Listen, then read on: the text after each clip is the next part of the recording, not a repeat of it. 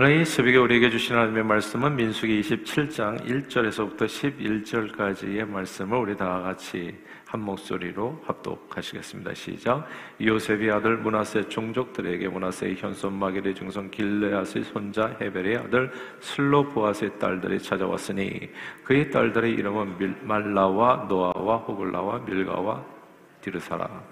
그들이 회망문에서 모세와 제사장 엘라설과 지휘관들과 온 회중 앞에 서서 이르되 우리 아버지가 광야에서 죽었으나 여호와를 거슬러 모인 고라에 우리에 들지 아니하고 자기 죄로 죽었고 아들이 없나이다. 어찌하여 아들이 없다고 우리 아버지 이름이 그의 종족 중에서 삭제되리까? 우리 아버지 형제 중에서 우리에게 기업을 주소서 하매 모세가 그 사연을 여호와께 아뢰니라.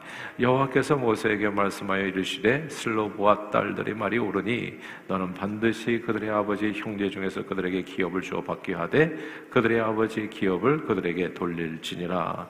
너는 이스라엘 자손에게 말하여 이르기를 사람이 죽고 아들이 없으면 그의 기업을 그의 딸에게 돌릴 것이요. 딸도 없으면 그의 기업을 그의 형제에게 줄 것이요. 형제도 없으면 그의 기업을 그의 아버지의 형제에게 줄 것이요. 그의 아버지 형제도 없으면 그의 기업을 가장 가까운 친족에게 주어 받게 할지니라 하고 나 여호와가 너 모세에게 명령 명한 대로 이스라엘 자손에게 판결의 규례가 되게 할지니라. 아멘.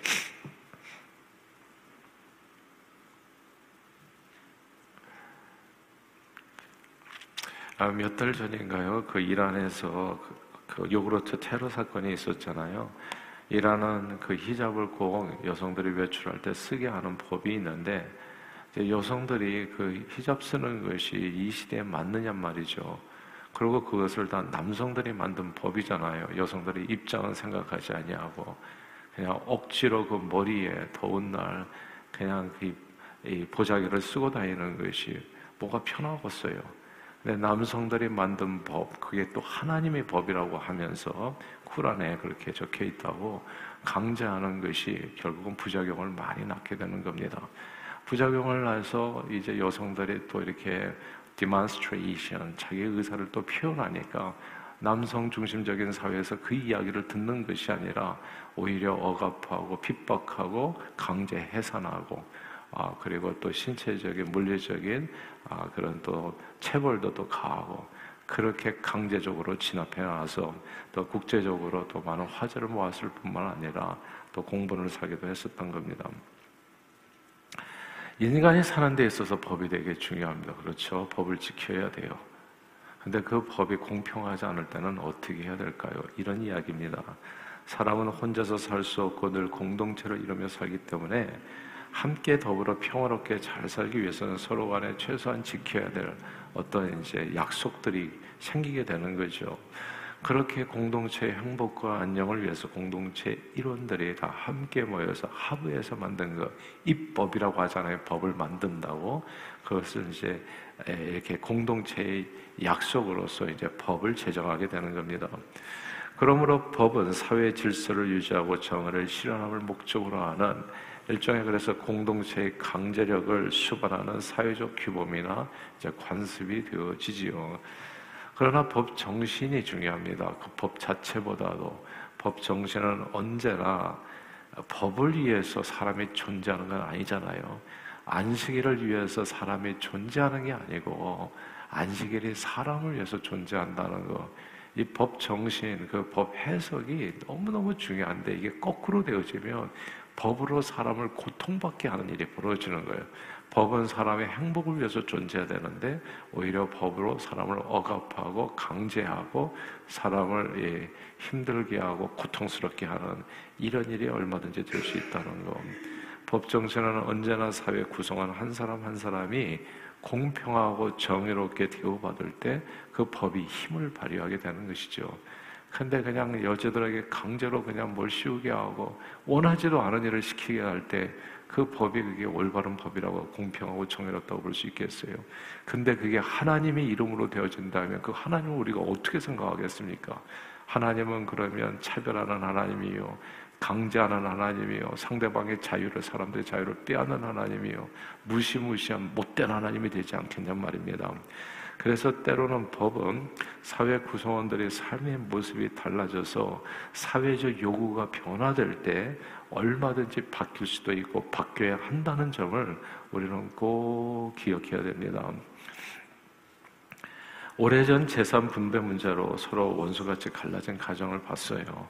아, 제가 버지니아에서 목회할 때 그런 가정이 있었는데 모두가 결혼한 일남 이녀를 둔 아버지가 큰 재산을 남기고 이제 소천을 하셨어요. 엄청난 재산을 남기고 소천하셨는데 이 외아들이 출가한 두 누나들을 다 제외하고 거의 전 재산이 자기가 다 상속받겠다고 나섰기 때문에 이제 문제가 된 겁니다. 출가한 누나들이 이제 삶이 그렇게 어렵지 않았어요. 다 잘 살았기 때문에 누나들에게 무슨 돈이 필요한가? 이 재산은 내가 다 갖겠다. 이래가지고 문제가 된 겁니다. 아, 처음에는 말로 해결하려고 했지만 이게 말로 잘 안 되니까 점점 감정이 상해서 법정 싸움으로 번지게 되었는데 이게 이제 법원 좋은 일만 하는 거예요. 변호사 좋은 일만 하고 아, 그러면서 그냥 그 오랜 시간에 서로가 크게 다투면서 감정의 골이 깊어지는 것을 보았습니다. 어린 시절에 서로 오순도순하게 정말 형제 간의 정이 남달랐었는데 많은 물질로 그만 법정 다툼을 하다 보니 남보다도 못한 관계가 되고 말았던 겁니다.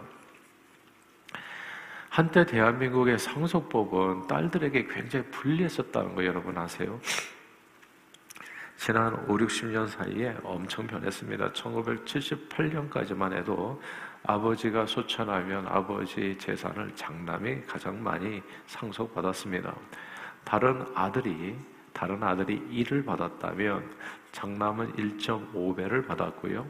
대신에 미혼 미혼인 딸은 0.5배, 출가하면은 출가 외인이라고 해서 0.25배를 받았습니다.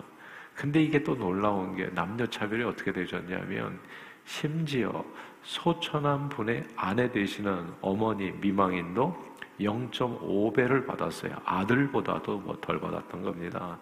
장남이 제사를 모시고 한 집안을 책임진다는 의식이 클 때였고 딸은 출가 외인이고 또 여성은 또 사회적 권리가 그만큼 아, 크지 않았을 때 그때 남성 위주의 사회가 만든 법이었던 겁니다.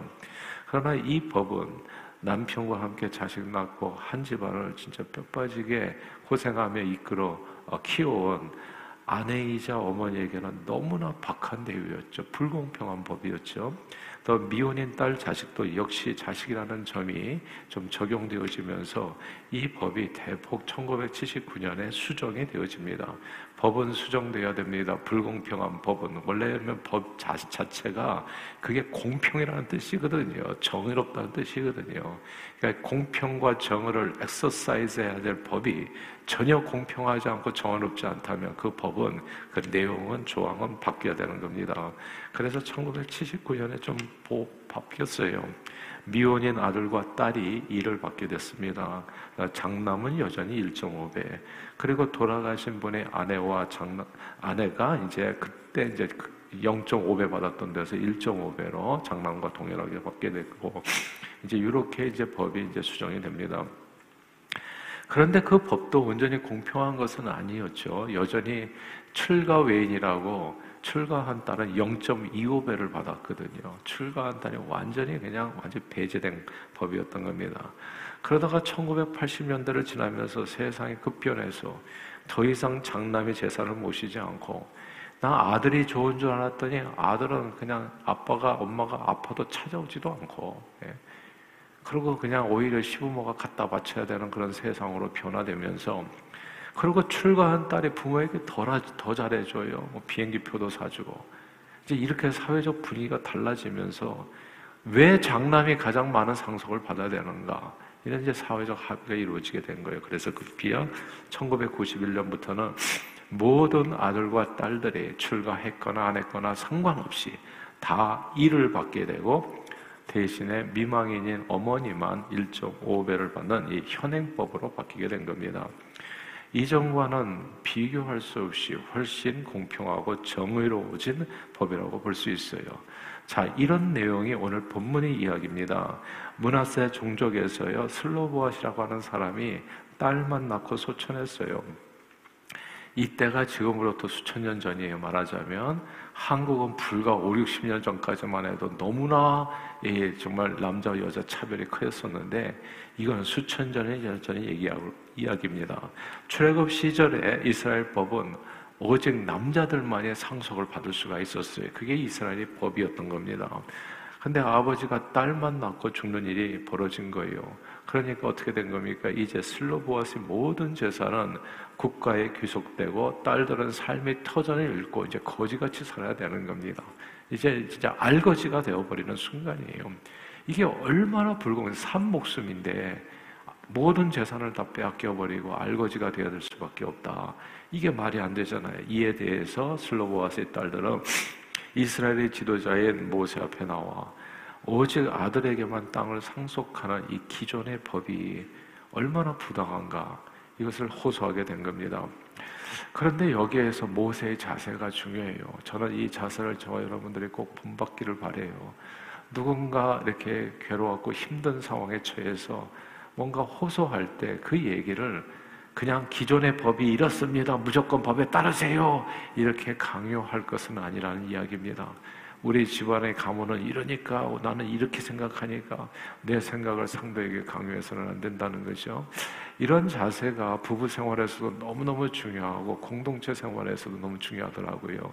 listening, 다른 사람의 말을 잘 들어주는 거. 물론 부당한 요구가 있을 수 있어요. 뭐 그냥 공부는 안 하고 내가 하루 종일 놀을 수 있어요. 뭐 이런 부당한 요구를 어린 아이들이 할 수 있겠죠. 맨날 콜라만 마시겠다고 하는 거. 그러나 그게 아니라 정말 정당한 요구가 얼마든지 있어요. 사람의 이, 이 지금 기존에 있는 어떤 시스템이 사람에게 어려움을 줄 수가 있거든요. 근데 모세는 아, 이스라엘 최고의 영도자로서 또 남자로서 여성들의 말을 안 들을 수도 있었어요. 그리고 그 당시 사회 분위기가 여성들은 개수에도 들지 않기 때문에 절대적인 사회적인 약자들이었기 때문에 그냥 무시하고 넘어간다고 해도 큰 문제가 없는 겁니다. 그러나 그런 사회적인 절대적인 약자들의 얘기에 모세는 귀담아 들었다는 것이 중요하고 그 문제를 가지고 여호와 앞에 나가서 지혜를 구했습니다.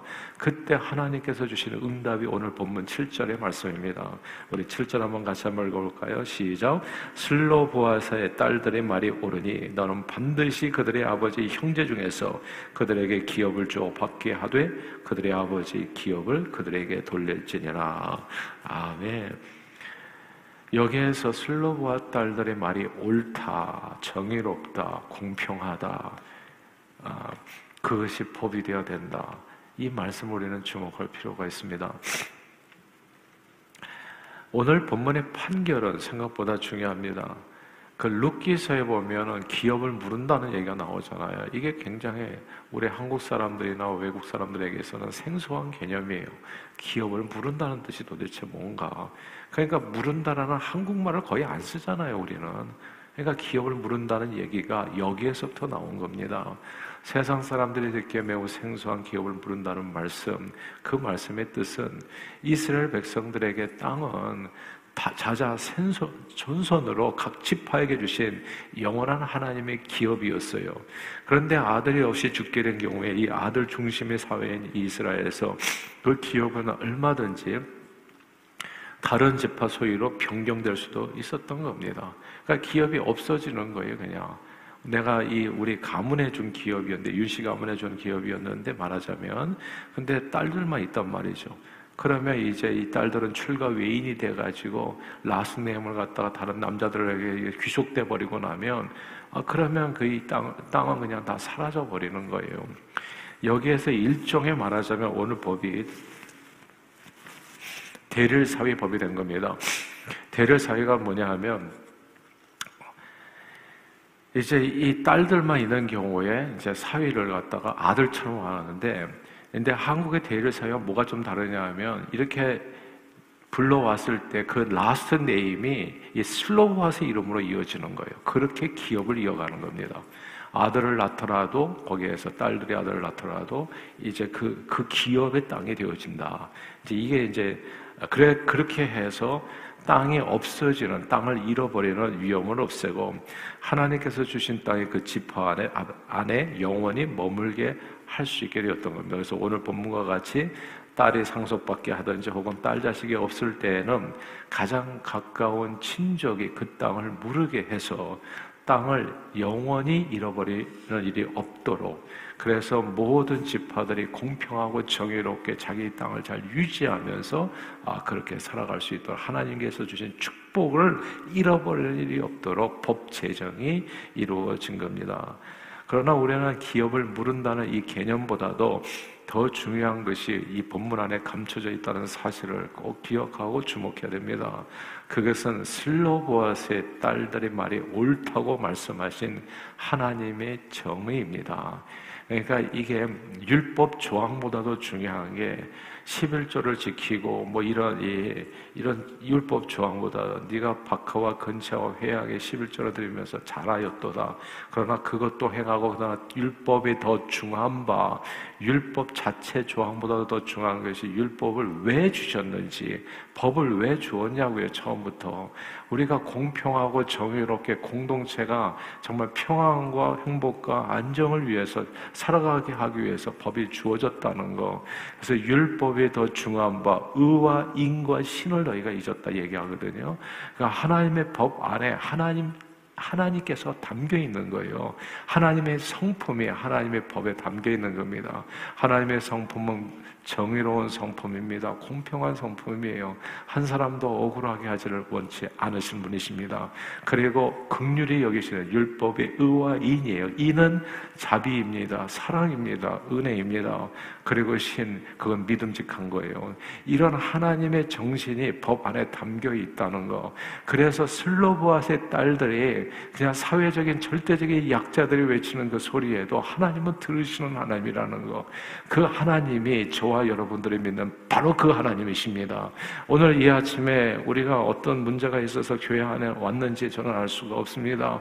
어떤 답답함이 있어서 그러나 주님은 정말 과부와 고아의 음성을 들으시고 그리고 그들의 음성에 귀를 기울이시고 응답해 주시는 우리 하나님이시라는 거. 하나님은 하나님께서 우리에게 법을 주시는 까닭은 우리를 힘들고 어렵게 하기 위함이 아니라 하나님이 우리를 사랑하시기 때문이요. 그리고 하나님이 우리를 공평하게 대우하시기를 원하시기 때문이요.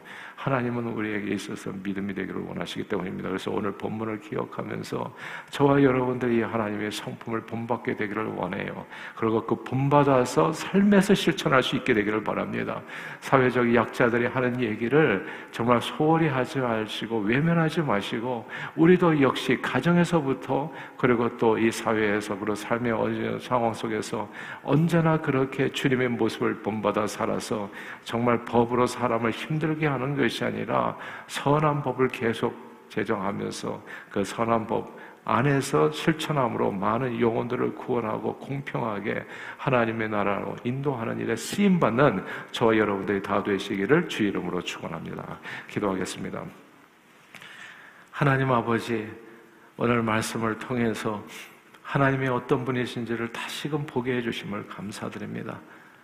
주님은 정말 남성 위주의 사회에서 그냥 오늘날까지도 머리에 뭘 쓰지 않았다고 억압하는 사람들이 정말 많은 이 세상에 우리 성경의 하나님은 그것이 아니라 정말 가장 작은 자의 목소리까지도 귀담아 들어주시고 그리고 작은 신음에도 응답해 주시는 하나님, 의와 인과 신이 충만하신 하나님인 것을 다시금 깨닫게 해주심을 감사합니다.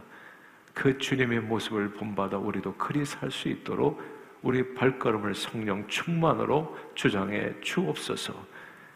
의와 평화와 기쁨이 넘치는 하나님의 나라, 그 하나님의 나라가 선한 법을 통해서 이 땅에 이루어지는 일에 온전히 쓰임받는 저희 모두가 되도록 축복해 주옵소서.